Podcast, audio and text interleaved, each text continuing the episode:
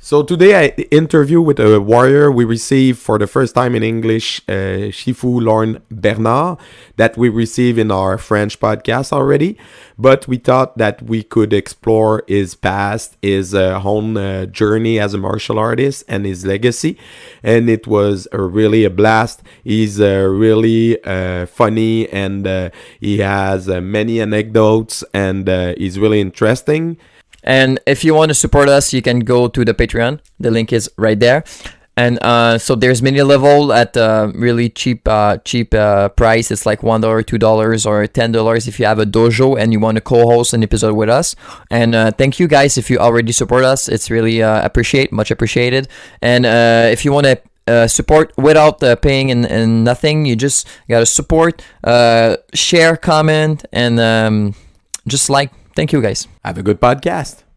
Les cicatrices nous rappellent d'où on arrive Les combos qu'on doit livrer quand le destin chavire Guerrier, on fera ce qu'il faut pour la famille Cœur de lion, œil de tigre, on a la paix dans la mire The battles are never ending, I know. But we will get up and get on with the fight. And we'll do whatever for what is right. Just put your trust in us, in us. So this week at Interview with a Warrior, we receive for the second time on the on the channel Lorne Bernard. Hi, Lorne. It, uh, it is a honor to have you. Thanks for coming. Thank you. Uh, so today, uh, it is your first time on the channel, so for solo. So we would like to know when you start martial art, how it come in your life, and um, with who do you start? Okay. Well, I actually started with my father, a bit of boxing, as like so many children do. Taught me to keep my hands up and throw left, right, and don't cry when you get hit, kind of thing, you know. Uh, and that actually, uh, when I was a kid, coming from a rough neighborhood, just that saved my butt on several occasions. Just keep your hand ups left, right, and won quite a few fights just with that. But uh, then I did a bit of judo and CEGEP, like in a gym class, so uh, not even a white belt basically. And then, uh, um, but I did see I had a, an interest for that, for martial arts, and it was kind of exotic. And uh, in 1983, I went to university and I saw a demonstration at Concordia University, and uh, the man was letting people from the crowd punch him in the stomach, and I was like, what? And it was obviously not fixed. It was just anybody, and some big jocks came and punched him, and he was just laughing at them, and I was like, wow, what's that? And then I remember he punched down and I ne- had never seen a punch like that because in boxing you're not allowed to punch like that. And uh, anyways, my friend, I was kind of shy. My friend says, "Let's join, let's join." So we joined in in university. It's very inexpensive, maybe I don't know, forty dollars a semester, at least in those days. And uh, so we went, and I wasn't very good, but I loved it. And my friend lasted like two months, and I lasted forty years, basically. You know, so Yeah, it was already White Crane. Yes, the the man's name was uh, Augustine Wu, and uh, he lives in Toronto now. And he had he had studied white crane in a small town called Sibu in Malaysia. So what happens is in Malaysia, there's a lot of Chinese people who went to Malaysia from about 1870 to to well, I- I'm not sure what year, maybe 1960. But it was a lot of them during the Second World War running away from the Japanese because the Japanese were just raping and killing everybody all over. So they went to Malaysia, but of course the Japanese ended up in Malaysia too. So what mm-hmm. happened in Malaysia is you had a lot of real good old school kung fu like you don't even have in China anymore. Or, or not much, you know, and uh, so so this gentleman Augustine Wu, as a child, saw this white crane master like in his backyard practicing and asked to be a student, and then that school became quite famous. There was a lot of students, but he only studied I'm not sure three years, five years, whatever, and he was a, a young man, and then he moved to Canada. Now uh, you guys are maybe too young, but Bruce Lee had just died. Kung Fu was the thing, and uh, everybody wanted to learn. And there wasn't many teachers, and a lot of the Chinese people wouldn't teach non-Chinese uh, for for for racist reasons, basically, or because they had been victims of racism and didn't want to teach guys twice their size or whatever, you know. So, um, so so I so the, so my kung fu comes from Malaysia, but it's actually from China, of course. And uh, so this guy uh, uh, uh, uh, came to Canada. People saw him training in the park. Obviously, it was real kung fu, which was not the case because in those days, real kung fu was there just wasn't any. You couldn't see it anywhere, you know. Uh, uh, uh, um, so so he started teaching at Loyola and then Concordia, where I met him. And then about mm, six or seven years later, he moved to Toronto and left me to school. And um, let me see. So that's 1983. I started 1988, 89. He wrote a letter in the old the old way. You have to give a formal letter of intro- introduction. Yes. Without the letter, is no way, you know. And uh, he gave that letter to his teacher and his teacher's students in Malaysia. So I went to Malaysia with a letter, and uh, that kind of changed my life because then I went, "Oh my God, this is real kung fu!" I, like I could see that the old master knew all these weapons and like could fight with them all, and I had fought with them all. And you're like, "Oh, you fought with the staff for real? Oh yeah. Did you kill the guy? No comment." You're like, "Okay," you know, like, uh, and they do the Chinese medicine, and so it- so that changed my life. And uh, eventually, uh, unfortunately, my relations with my first teacher weren't weren't so great. But uh, uh, uh, the, the the heir of the system, the son of the the boss, uh, his name was Li Zhuqian. Me, he was almost my age, so he was fantastic. I was I was in awe, but we also became friends. So sometimes we would have a, drink, a drink together, whatever. So Yeah. the relation lasted about ten years. Where I, I used to in Chinese we say subo. Subo means uh, uncle. So he's not my teacher; he's my uncle. Maybe like uh, sensei senpai. You know, so, so we call Subo uncle. So I would call him Subo, but really he was my teacher. But I was stuck in this no man's land of politics, which, as you know, in martial arts, there's a lot of politics. You know, uh, yeah, there you go. Yes. Everybody goes, whoa, yeah. So, a- anyways, eventually it got solved. He became my master, and uh, that's how I got so uh, uh, proficient in uh, in kung fu. And can you recall Wow. for us the first time you you was uh, in Malaysia? It was surely a shock culturally. Oh man, uh, I, I, I fly to Singapore, and my teacher told me cut your hair because this is the '80s. I was a hippie. I had long hair. He tells me if you don't cut your hair, they will cut your hair in the airport. And I thought he was joking. He's dude, I'm not joking. They will cut your hair in the airport. No way. So I get there, I'm like, uh, and then you get there, and there's a big signs everywhere, Singapore, Malaysia. Dadah equals death. You know what Dadah is? Drugs. You get caught one joint, dead. So, so that was a no-no. So, so you just feel like, oh my god! I get in the plane to go from Singapore to uh, Sarawak on Borneo. So it's you have to fly over the ocean. It's like uh, 45 minutes or an hour. You know, the plane has propellers. Everybody's smoking in the plane. Everybody.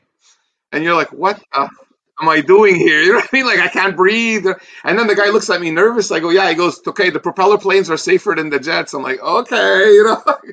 Uh, very interesting. And when we get there, half the school is waiting at the airport because I had this letter of introduction, you know, and they're all big, really dark Chinese guys. So you expect Chinese guys to be of light skin, but because they live in the hot countries, they're they're like dark Filipinos, you know. And I'm like, uh, you guys Chinese, yeah, okay. And they're all big fat guys, not what I expected, you know.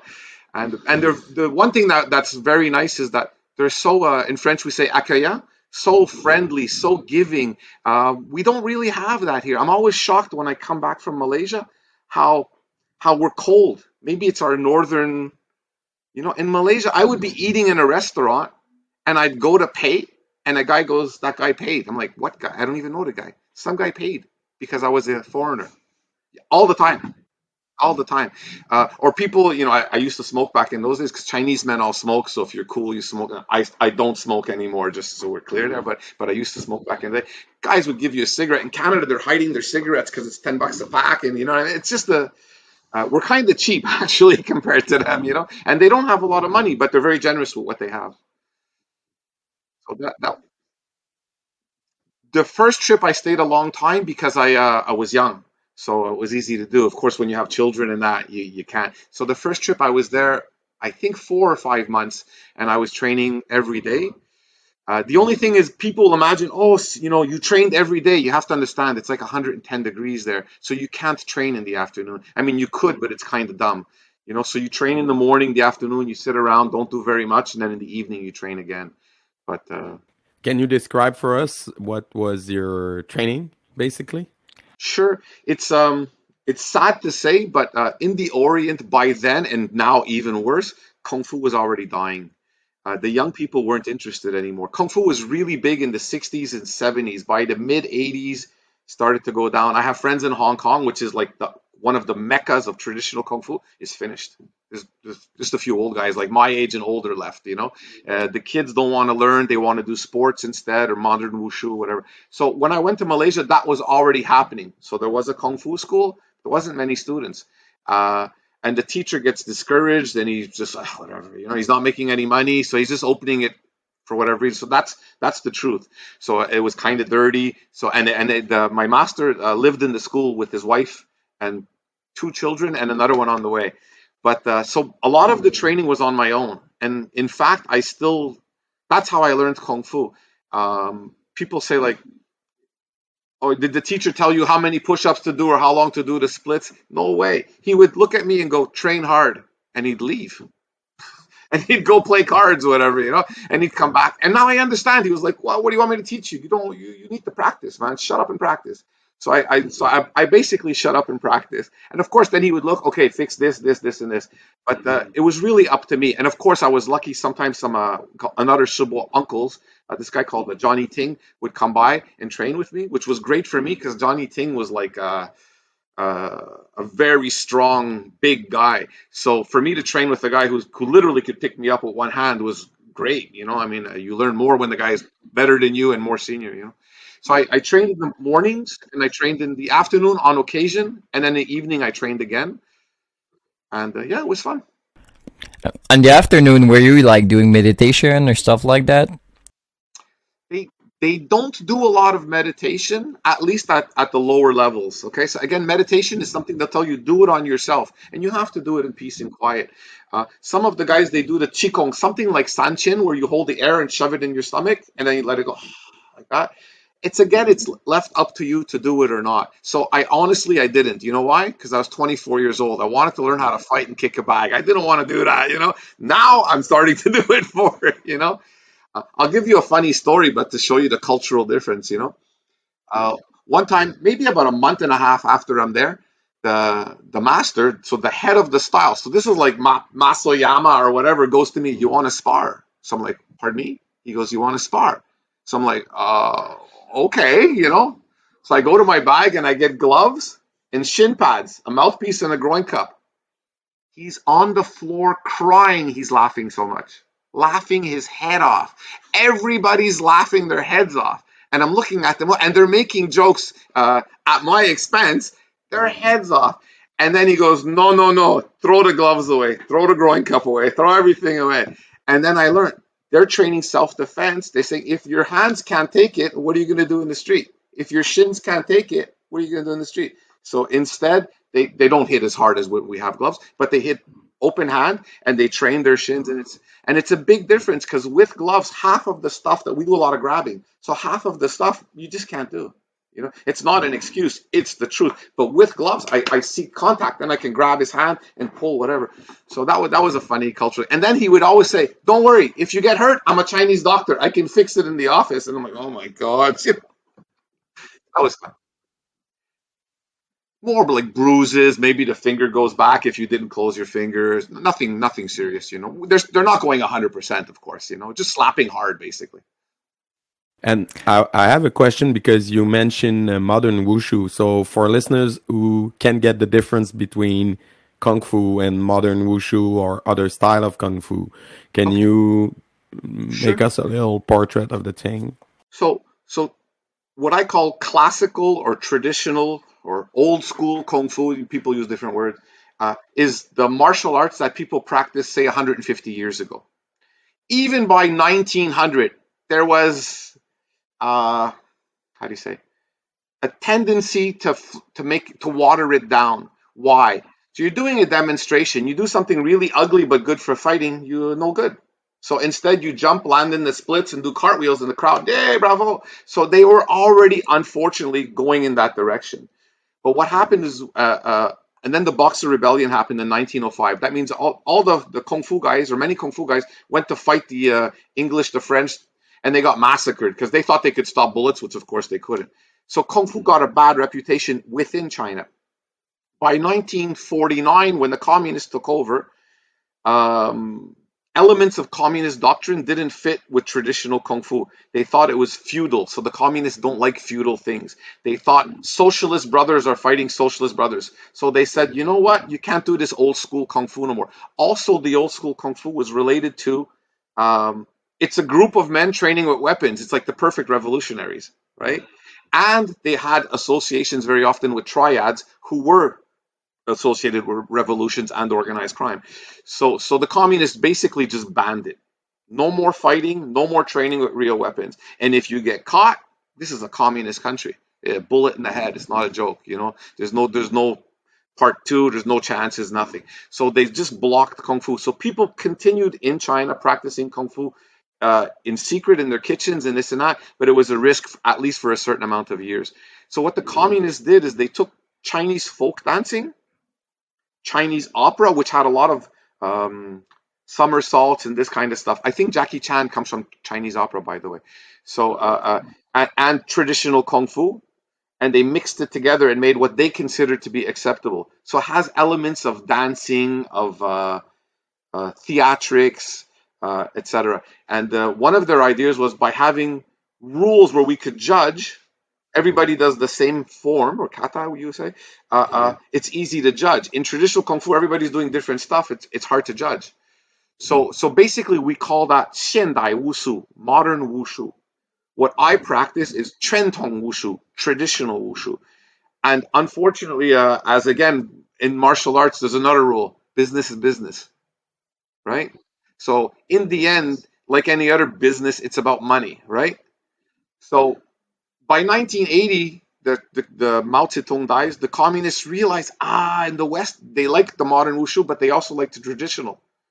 But now they've invested all their energy in modern. So what do they do? They just tell the foreigners, "Oh, that's traditional."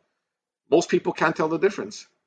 So today I'll see like traditional praying mantis. I'm like, that's not traditional. Traditional eagle that's not traditional. And then some is traditional. So it's, it's very confusing. So when you see uh, kung fu at uh, this place or that place, some of it is traditional, some of it is modern. But unless you're an expert, you can't tell. You know, I'll give you a hint. For example, you see the guy, he's going to do a flying kick, one, two. So he runs, then he does a flying kick. That's not traditional. Try to do that in a fight. In a fight, the guy you jump and you kick him. You don't run seven steps and then jump. So why do they run? So that they can jump high. Mm-hmm. So that's modern. Huh? Or it's you see the difference? Like, yeah. yeah. Or you see the guy pushes and his leg goes back. You ever push a car because your leg doesn't go back? You push forward. You push from the ground out. So if you see the guy pushing, his leg goes back. Ah, it's not traditional, you know. Right. And uh, they're all in good. The, it's just differently in the other podcast we did, uh, Philip Munn was talking about the style going to the Olympic. It was the the new modern wushu he was talking about, right? Yeah. Now eh, they might, for, for example, in the modern wushu now in China, there there's some effort, but it's kind of too little, too late. You know, they they spent millions of dollars promoting uh, Xiandai Wushu, modern Wushu, and practically nothing promoting traditional. Now the traditional is dying. I'm the young generation. I'm 57.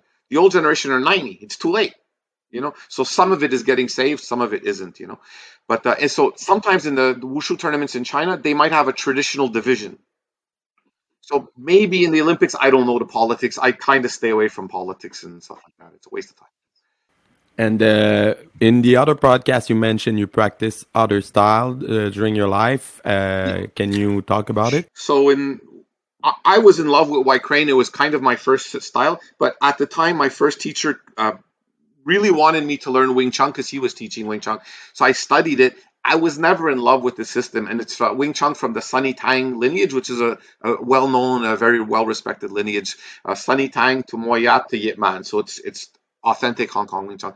So I studied it. It's just um, it's a great system, but it's uh, very uh, narrow in scope. So when you study something that's very wide in scope, and you go to something narrow, sometimes you find it boring. It doesn't mean it's no good. I'm saying it's just boring.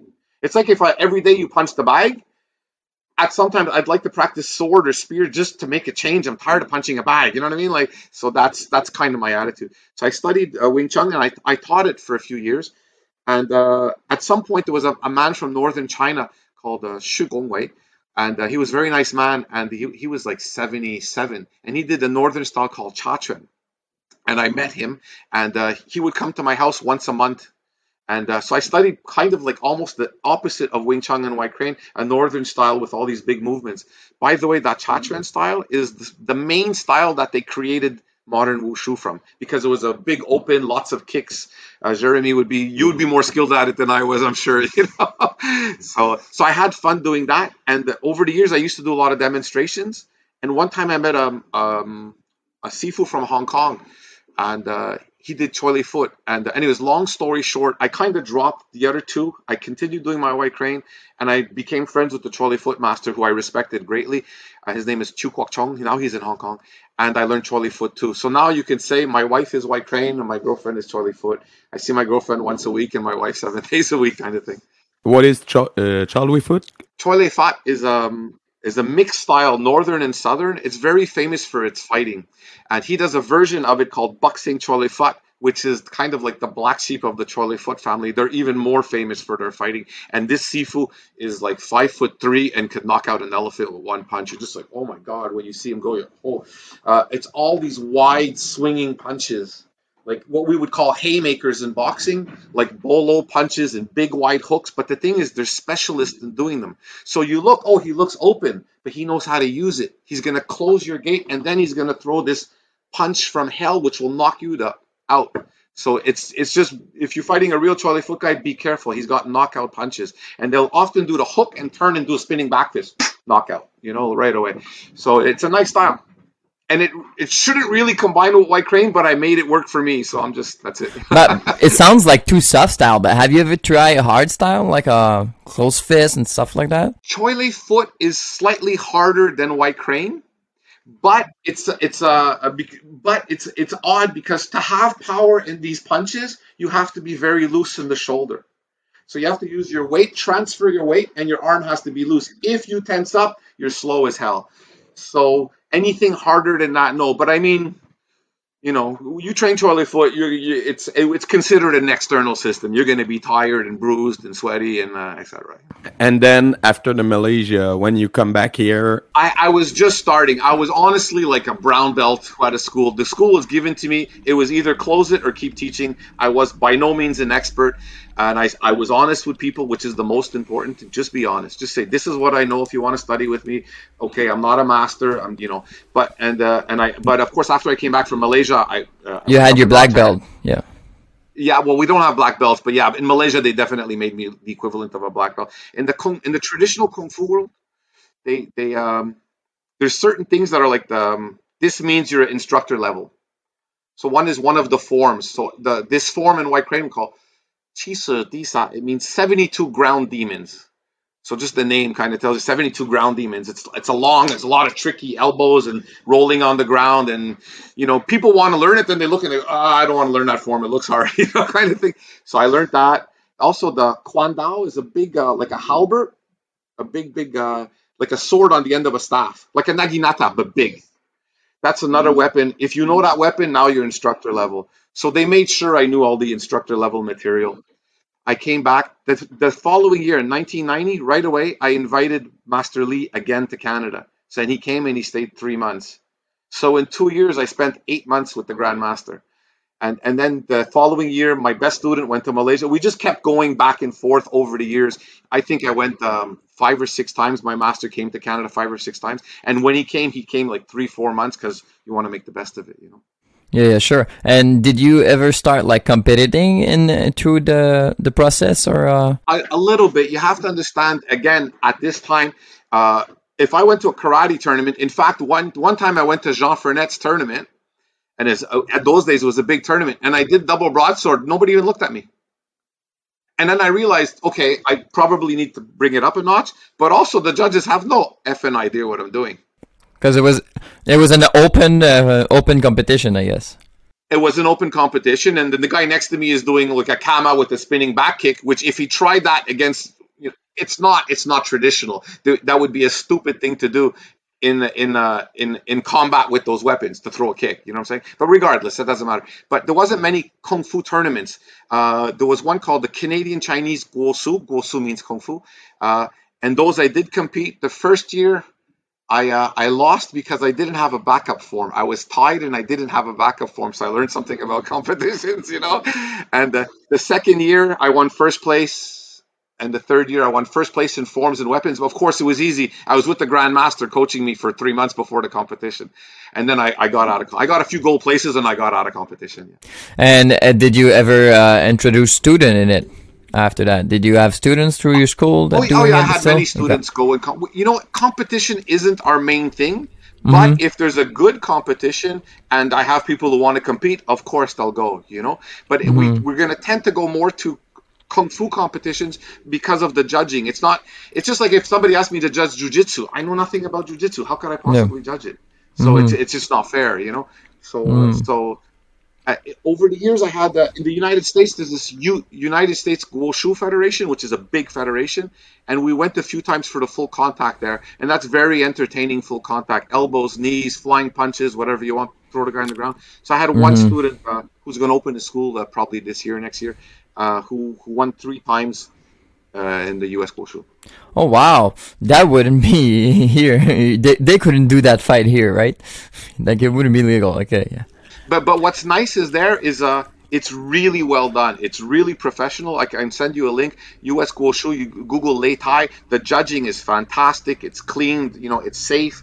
So it's well done. But and and a lot of it is amateurish because most kung fu guys have no competition background. We don't Yeah. know where to go. So a lot of the guys are hopping in for the first time. Mm-hmm. And then where it gets dangerous is when there's a guy who did 50 competitions fighting a guy who is his first time. So that Mm-hmm. gets dangerous, you know. And uh, in French we say la civière. How do you say that in English? Uh, Uh, the medic. the paramedics come two, three times a day and leave with a guy on a stretcher. Like literally, guys broken shoulders. This it's quite rough, you know.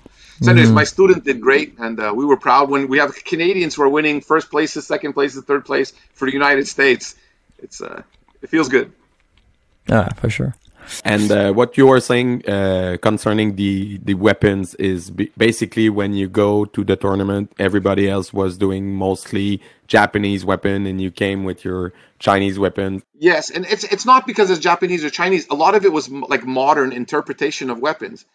So Yeah, but like, yeah, that's why I think it's because open was trending, and you came with something uh, more like traditional, and Yes. the- I think it was missing division back then because it was like probably too probably. new. Yeah, it's a long yeah, time yeah. ago. I this is probably 1991 or two. I don't remember. You know, a long time ago. Mm-hmm. I could just see the blank look on the, the judges' faces, and I was like, "Yeah, there's no way I'm gonna do well here." You know? Yeah, for sure. But if you put your form in traditional category and their form in open form, then you know you can have a, a, a good Probably. competition. Then yeah. Probably. That's what we have now because in WKC we have like hard style now, we have uh, freestyle, we have kung, uh, not kung fu, soft style. So you can do pretty much uh, your style, you know. See what you you almost said something, but you you held it back. But this made me laugh so many times. Oh, you should go in soft styles, and I'm looking at the guy. Really? So you think White Crane, Choi Li Foot, and Hung Gar are soft styles? Man, you know it's it's a, it's a mistake. You know it's just a, so why the expression soft styles? Because they were looking at Tai Chi and they were looking at wushu guys in pajamas doing all kinds of twists and twirls, but. You know, it's just nothing to do it. Imagine I stop on and the guy's doing Sanchin Kata really hard, and you're like, "This is soft style." Like, what are you talking about? You know, like, so it's uh, No, you would put your cla- your your form in uh, a hard style, I think. I think so. if you would come, yeah. Yeah, probably. And how come uh, did you uh, get in contact with the Chinese culture here? Because you mentioned in the other podcast that uh, your wife is Chinese, I, th- I think. Yeah. So how did that happen? Did you met her out there or when you come back? I think you know it, this is just um, nothing to do with kung fu. I always like the exotic, the, the you know, it's like so. I'm one of my. I'll give you an example. One of my Chinese friends, he always dates blonde girls. So I always go, "Why do you date blonde girls?" I go, "Why don't you date Chinese?" He goes, "Ah, they remind me of my sister." So for me, I'm interested by the exotic, the the dark skinned girl, the Chinese. That's just personal, you know. And uh, I met I, I met my wife and uh, fell in love, and that's it. The, basically, that that probably allow you to know the culture Oh. better. it, it, it probably helped a lot. Also, over the years, I would bring masters to my home. And I'm not so sure how many French Canadian women would have been thrilled about having some guy from China who doesn't live like us, who doesn't. It's it's a big difference, you know. Uh, for months, like my master uh, in Chinese, we say "ke." "Ke" means guest, a guest in the formal sense, like he's a guest. Okay, so he would eat and leave his dish on the table and walk away, and my wife is looking at him like, you know? Uh, but in and i understand in his culture that is what's done. When i would go to malaysia i would try to wash dishes and they would shove me away. You're our guest. But in our culture that's a little whoa not not such a great guest, right? So how many women would have tolerated that? I don't know, you know. And for months, I mean, I've had many many masters live at my house most of my life. The neighbors never say anything because they go, well, "That guy's crazy, kung fu and swords everywhere." so, And how many weapons did you have in your style? Because I saw some picture from your school, and you know, the the Chinese like to use certain uh, numbers. Uh, because of religious reasons 18 36 72 108 it has more to do with religion than anything else. So we say we have 18 weapons but there's actually a lot more. There's probably 22 23 sometimes they won't sometimes they won't even there's there's one weapon i'm not even allowed to talk about. It's secret. They just shut up. That's the rule. Yeah this is you're not allowed to talk about it. Uh, and some weapons is like an umbrella a fan so an umbrella today, like if I want to make money, I can do an umbrella seminar and make five, ten thousand dollars. People really want to learn that, you know, because it's cool and it's practical. In the old days, that was like not even considered a weapon. But oh, we know how to use it. You want to learn how to use it, but it's a real weapon was a single broadsword, double broadsword, spear, whatever. But now, uh, umbrella, fan, these are very popular. Cane is very popular too, you know. Um, and some of the weapons in the old days they didn't like to teach, like double daggers, because that's a killer's weapon. So in our world, like you know, if the the people f- want to kill each other, they'll use guns or bombs, basically in in, in Montreal, anyways. You know, in Malaysia, uh, now they're starting to use guns, but until recently, people fight with knives still. So if you teach people how to use a knife, you understand he might he might use it. Yeah, right. So it's different, and and uh, when it, again when it's using knives for real, this is very dangerous. Like for for instance, we hold a knife like generally like this, like a dagger. So if you hit somebody like that, he's not going to live because you just went seven inches through his body. There's no way he's gonna. It's not a cut. A cut is bad, but this is even worse. This is I a mean? stab, yeah. yeah, it's a stab basically, you know. So but yes, there are a lot of weapons, and uh, the problem these days is finding somebody who wants to learn half of them. You know what I mean? Like I did because it's my job, but uh, and I practice it because it's my job. But you know, after you learn three spear kata and ten staff forms, and you're like, uh, enough already. like, uh, and what would you say to somebody who could ask uh, what is the use in modern days to learn, for example, uh, the fan, for example, as a as a weapon? Sure, sure, of course. So first of all, the weapons are part of the system. You'd be surprised how many things are in the weapons forms. So sometimes I spar and see, Sifu, where'd you do that? What is that? What is that? I'm like, it's, it's our kung fu. Where does it come from? Oh, oh, the footwork. Oh, that's in the staff. It wasn't in the kata. It's in the staff. So if you if you're smart, also if you can say you strike down with your hand. Now we do it with the staff. Guess what? If you do it a thousand times with the staff, you're gonna hit harder. True or not? If a, if you have a low stance, which we like to use for fighting, if you have a heavy staff or halberd in your hand, it better be low, or else you're gonna tip over. So the weapons training is part of what we do. You just can't separate it. And then the the other thing too, it's a link to the culture, of course, the, the heritage, the martial heritage. So in the end, it, kung fu has to be more than just fighting.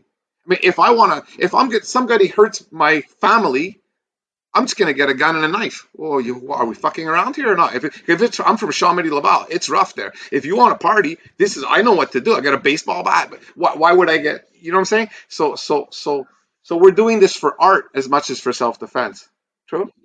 So uh, uh, so also when you learn a long weapon, a short weapon, a double weapon, uh, a flexible weapon, at some point anything becomes a weapon. So I can use a pen, a glass, a cell phone, a credit card, the lamp, the rope, whatever. So that's the other a chair. I used to practice with my master sitting in a chair, taking the chair, hitting the guy, and sitting it back. I used to do hundreds of these. Boom, and then oh, that's gangster style. No, that's real kung fu. It's for fighting. So Yeah, that's pretty much the point, right? originally, yes. And then, uh, as I was saying, for me, now it depends. Like, say, Thai boxing. I love Thai boxing. I think Thai boxers in the ring, man, number one. These guys are, that's what they do. They're really good at it, you know?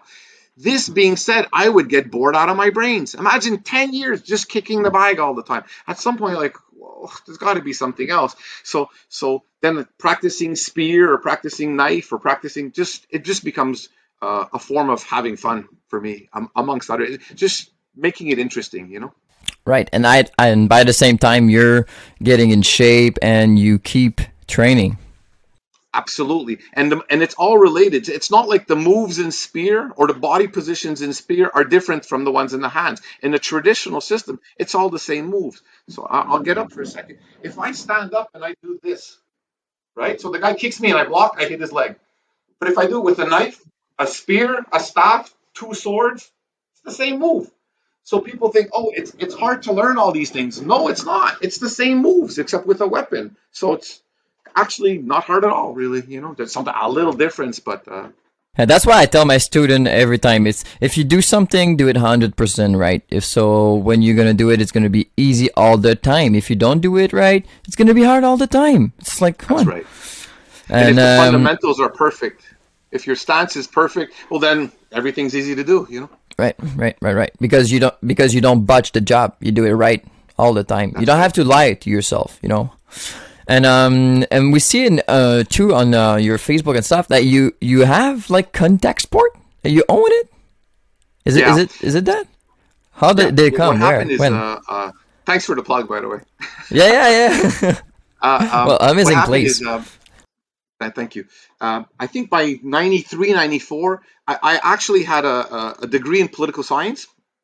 So I could have worked in politics or, or something related to politics. And I was teaching Kung Fu. In those days, I was making, say, 30,000 a year, but this is 1988. So it was okay for, yeah, it was okay for a young man, you know. I had jobs. Then I got jobs offered to work in Quebec City in Parliament. And I was like, "Ah, for about the same salary, I'd rather do Kung Fu. So then I was doing Kung Fu and I said, but I'll never get rich. The only way I'll get rich is if I lower my standards or, you know, in those days do a tai Tae Bo class or whatever it was. You know, I, it's not what I wanted to do. It's okay, but it's just, it wasn't for me, you know? So I said, what can I do to still do something I love? And then I saw some other gentlemen uh, that opened stores and I went and I opened the store and I was lucky. My father worked for uh, Tony Accurso and Tony Accurso owned the shopping mall, uh, Les Galeries Laval. And so it's basically friends. And Tony goes to me, open a school in Laval. I already had one in Montreal and a, a school slash store. And I go, no, no, it's okay. And he's he- with me. He was a very nice man. He goes, Lorne, what can you afford to pay? And I go, I can't afford much. How much? I says this. He goes, okay, done. Here's the contract. So I got a good deal, and uh, that's how I started Contact Sports. And I was a president of a kung fu federation, so I knew at least 30 kung fu schools. So maybe half of them might buy off me. So just like Jukado, when they opened, of course, he had this judo and aikido business, right? Uh, uh, um, uh, Gene Sport was because he was affiliated with the kickboxing. He did fantastic, uh, and also because he was the only guy in Canada in those days uh, when he first started. So for me, I had I had a foundation with the kung fu, and which later on, you know, expanded to karate and all the other arts. So now contact sports is doing quite well. Yeah. We at our school we purchase uh, sometimes some stuff from your business too. Yes. Yes. I Yeah. appreciate it. Yeah, and uh, and then you open the store that allow you to concentrate on your school as a business, as a job. Yeah, so th- then I could have the store make, you know, I'm making up a number. Say I make thirty thousand with the store and then thirty thousand with the school. I'm like, oh, okay, th- I can live this way. I'm not rich, but I'm happy. You know. Yeah, And yeah, totally. fun. I like to work, so I mm-hmm. like picking up boxes. I like meeting people, and the store. Oh, you know, I met so many martial arts people there. It's it's fantastic. They're Yeah, all my well- friends now. When I go there, it's like Toys R Us. You know, it's like it's like Toys R Us for us. I'm like, oh wow, Kubotan, some forms, some thing, oh, a belt. wives pulling out so their nice. husbands. Yeah, yeah, for Sometimes sure. I see sure, the for wives. sure. No, no, no, no. You're not going to spend all your money here. He's ah, just one of those, and no, no, no. He's pulling them out. You know. But uh, it's really fun now. I have so Mhm. many friends, or seventh dans, eighth dans, whatever. Uh, so many, you know, and and and you know, in the martial arts, ninety nine point nine percent of the people are really nice people, very pleasant. You know, there's once or once when you meet a jerk, he's always nobody. Anyways, he's not skilled in martial arts. You know, when Mhm. the real ones are always super nice, and uh, and we get to know each other and develop. Uh, uh, knowledge about each other and respect. And some of Mhm. my very good friends now is one is a Shotokan guy, one is a Taekwondo guy. We're really good friends, you know. So I love that. Yeah, that's Mm. And then, what is the future for your school? Because now uh, you have uh, one in the U.S. Did you operate yourself in the U.S. or it's a student? No, for for me, I'm a I'm a kind of old fashioned Chinese way. I, I I care that the guy is qualified to teach. I'm very difficult about that. Okay, because you, you know the standards were. Uh, uh, um, after that, it's not a business relationship. I just tell them this is what you need to do. They give me uh, very little a year, maybe buy their t-shirts off me, or you know that's about it. I don't really care. So the guy in New York, what it is is uh, in the year 2000. So I, I, I guess by 2000 2005 it was my peak i was young and strong you know so uh, he comes to visit me he's a fourth dan in goju ryu and by coincidence my master the head of the white crane style was in montreal. So he comes with his uh, senpai who's a, a, of course a goju ryu master and they, they come to visit us. Very friendly exchange. They're very classy suits and ties and you know so we, we practice together. I show you yours you show you mine. Because it's goju it already looks like white crane anyways. So I was we're like, oh wow, it's very interesting, very close already. But they were really impressed with my master because he's like fast as lightning, you know.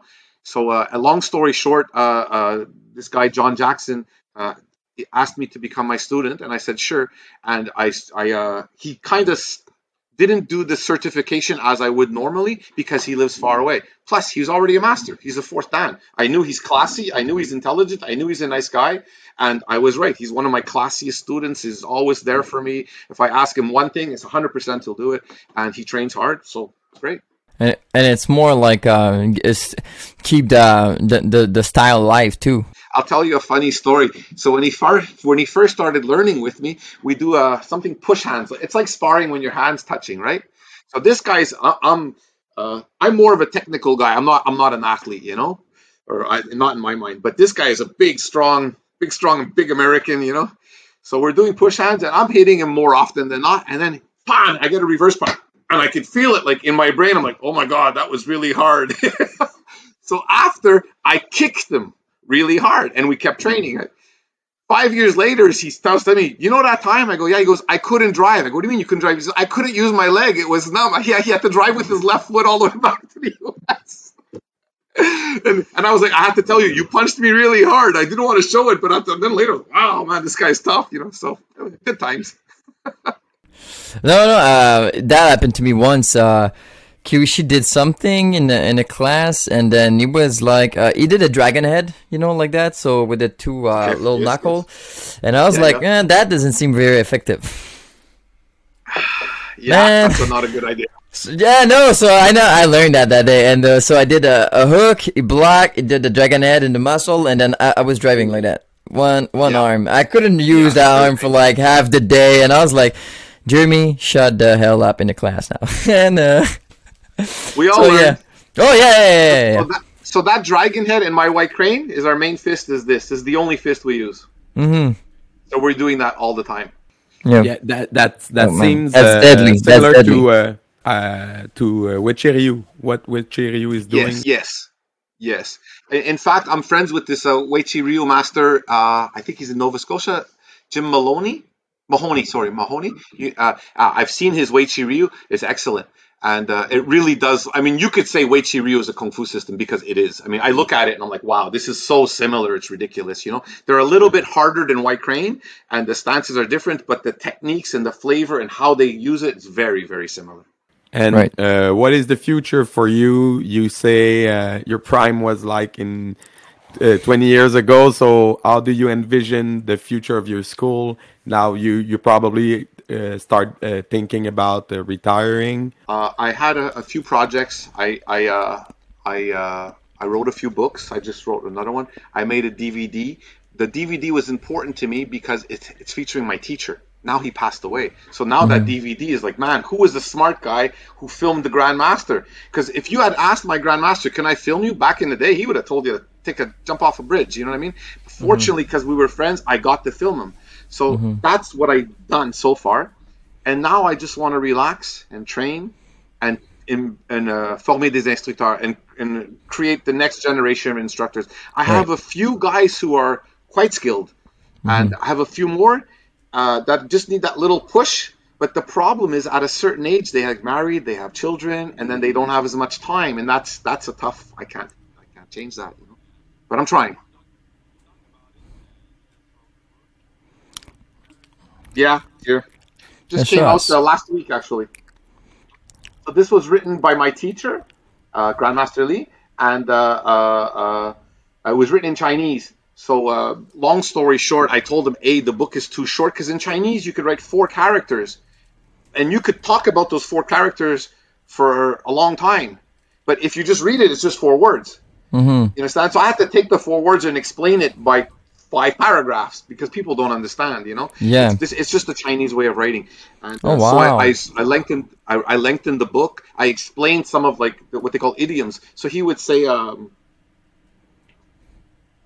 use the four principles of swallow, spit, float, and sink. Most people, what the hell is he talking about? You know? But then I'm like, I know what he's talking about. So then I explain. So swallow, my hand comes back. Spit, it shoots back out. Uh, float, sink. You know? So every movement has some of those inside it. You know? So anyway, so so we basically I became co-author. So my, myself and my teacher, and uh, and I I tried to do a good job because he passed away sadly just before the book was out. So we, Oh. we really did everything we could to to make it right. Oh wow.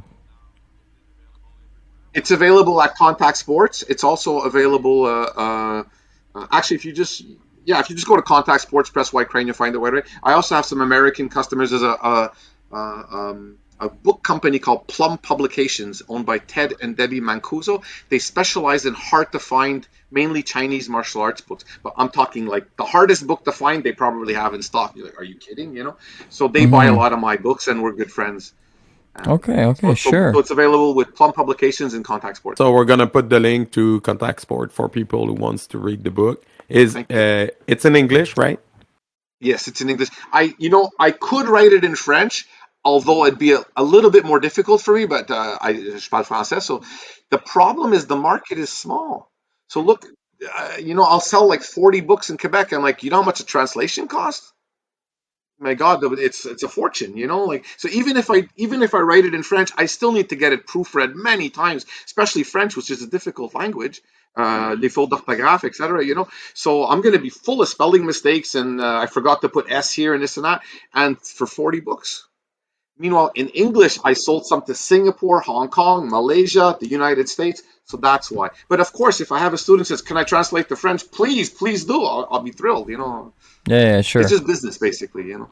Mm-hmm. And time and time because you have other other Yes, other job. yes, yeah. yes. Oh wow. So we we're gonna read that book for sure, menu, and do a review. Thank you.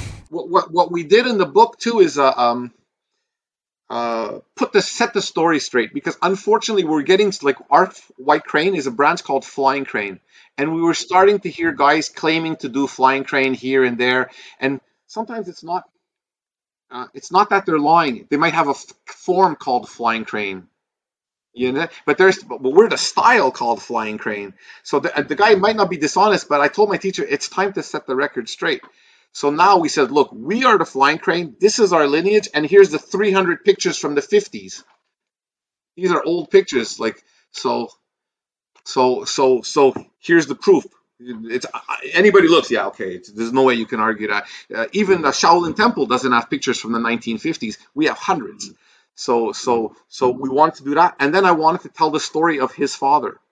Uh, and it's uh, normally my teacher would tell me after a few beer when he's in a good mood. Then he tell the time my father this and the time my father. So I remembered them all and I wrote them down with his permission, of course. And uh, uh, so it makes for a good read.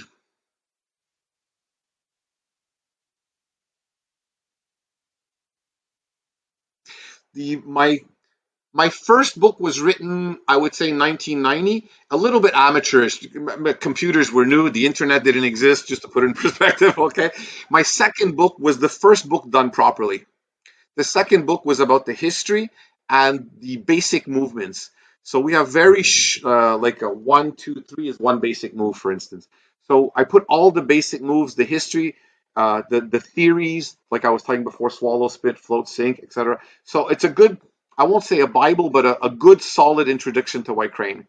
The third book, this one here, is more details about our history, the Grandmaster, uh, a lot of applications because I know applications sell books basically, you know, and uh, and um, some on staff. My Southern styles of Kung Fu, if there's one thing they're good at, it's staff. Like really good at. Just like if you want to learn knife fighting, the Filipinos, these guys are good. You know I mean? Uh, there's no low kicks, Thailand. You know, uh, katana, Japan, staff, Southern China. So in our White Crane, uh, we're not the only ones, but uh, the staff was really excellent. So my my Sifu put some staff techniques and some advice, and the average person will read it. Oh, it's nothing, and I'm like, yeah, you don't understand. You want to read that again, and you want to think about it, and you want to do it. This is important, you know. But uh, so so I'm happy that he did it because it's uh, it is important.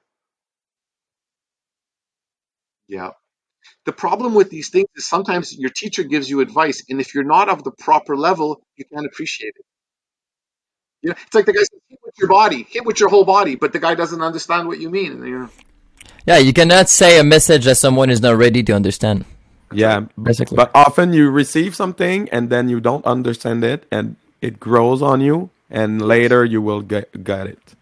There's a there's a famous uh, Kuntao Silat master who I met only once, but uh, I, I was impressed. His name is Willem de Thouars, and uh, a, a very tough man, uh, very skilled. And uh, I saw this is his quote, not mine. I don't want to steal somebody's quote. And he said, Bruce Lee said, uh, what did he say? Study everything and absorb what is useful. And Willem de Thouars said, study everything and keep the stuff you don't understand till later. In other words, you might find out it's useful in 20 years, so don't just throw it away. So, so I learned this technique. It's like a circling hand. I'm looking, hey, this is bullshit. How could I stop a reverse punch with the circling hand? You know what? Now I can do it easily. So it's just a question of uh, I think it's in the other podcast we did with you that we discussed the fact that, you know, uh, the youngins they came to our school and often they say some stuff like we should do real fights, you know, like MMA, blah blah blah, to learn how to fight. And then in the other podcast we discussed the point that you know, in 20 years from now, if you had like eight concussion doing MMA fighting, full contact stuff, and etc., then you're you weren't you you won't be able to defend yourself because you will be uh, disabled. You will have problems. You you your body will be broken everywhere and stuff. And then when you explain it like that, they oh okay I get it. So but you still have to train like the more realistically possible. But I mean, if you broke your your knee, you broke your arms and stuff, it's not useful. At, what what what's what's self defense if you're b- hurting yourself? How are you learning self defense? You broke your knee, you broke your ribs, you broke your hand. At some point, it's getting kind of stupid. Now, when the guys are doing it for business, if the guy's a professional boxer and he broke his hand, but he made thirty five million dollars, that's a choice. But you know, I, I I see guys come into my store. Yeah, you want to sponsor me? Uh, five grand. I'll write your name on my butt. I tell like I would give you fifty bucks. First of all, I don't like my name on your butt. Second of all, you're probably going to lose in seven seconds. And, and, and unless my name is on your butt for 10 years, nobody's even going to notice.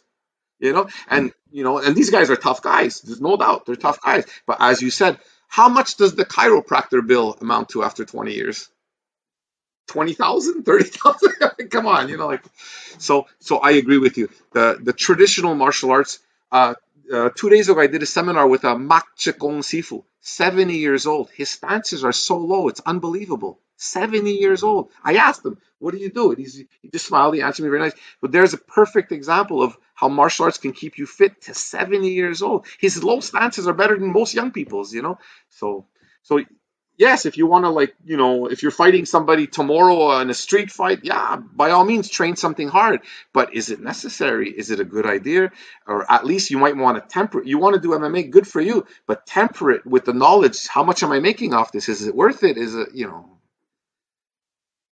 By the way, in the 70s and 80s, a concussion was called a headache. We were just like, yeah, whatever. Yeah, but when you take a look at Muhammad Ali last years, it is sad. Yeah, yeah, yeah, yeah. Yeah, you know George St. Pierre, like he retired at the good time, I think, because after a fight he looked like a mess. And even though like sometimes at interview he's a little slow, but now he's better. But when when, when he used to have interview after a fight, that wasn't fast. Like because you know. So I think it was the good time, like to him to to stop. Even though he could, it doesn't mean he should, you know, because. Well, he's an intelligent man, first Yeah, of yeah. all, so that's. But people don't get that. They're like, "Oh, keep going, George." Mm, Well, man, that's know, health I- at some point. You know, he doesn't have to prove anything more. Of course not. No. And you guys are all fighters, so you Mm-hmm. know the difference between a 16 ounce glove and an MMA glove. A 4 ounce Mm-hmm. glove right in the face by heart. That's that's crazy, stupid, painful. That's hard. I don't want to get hit like that. Agreed. So Yeah. I mean, you know, you're young. Maybe you can take a few people know how to hit right in the face by a four ounce glove. That's not a joke. You, Uh-uh. you- it's not healthy, man. It's just It's almost as is nothing, you know. exactly, exactly. And and the rubber is, is gonna I, I, I, the more it's gonna hit, is gonna open your skin. So it's like And- and it's not the cool. hitting doesn't hurt his hand, Yeah. so he can hit more. you know what I yeah, mean? yeah, I don't know. it- It's, a no tough. joke. It's- hmm Yeah, no joke. Kung Fu basic, yeah. There's quite a few actually. I don't. I'm not a big uh, MMA fan, or I'm not. Mm-hmm.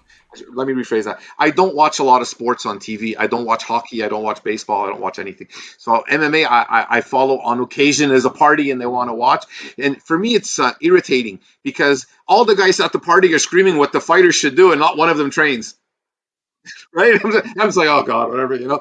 But uh, regardless, I know there's there's several kung fu guys in MMA. I just could, I think uh, Jeremy could name them more than I could. But I do know you'll see plenty of kung fu techniques. hmm You know, one of the things I don't like, and and and this isn't any spe- is you take somebody's technique and then you say it's yours, and I'm like, well, that's rather dishonest, you know. Now it's an MMA spinning back fist. You know, Superman punch, 1850 Choi foot. It's called Fei Chop Choi.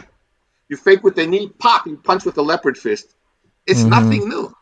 So it's okay to take the techniques, but at least give credit where credit is due. So So I think people stole it you and don't even know it now in mixed martial arts. that's right. That's right. 'Cause there's no when they say respect at all. Spinning back fist. I'm like, come on. The spinning back fist comes from one art or another. Uh, Hello, you know.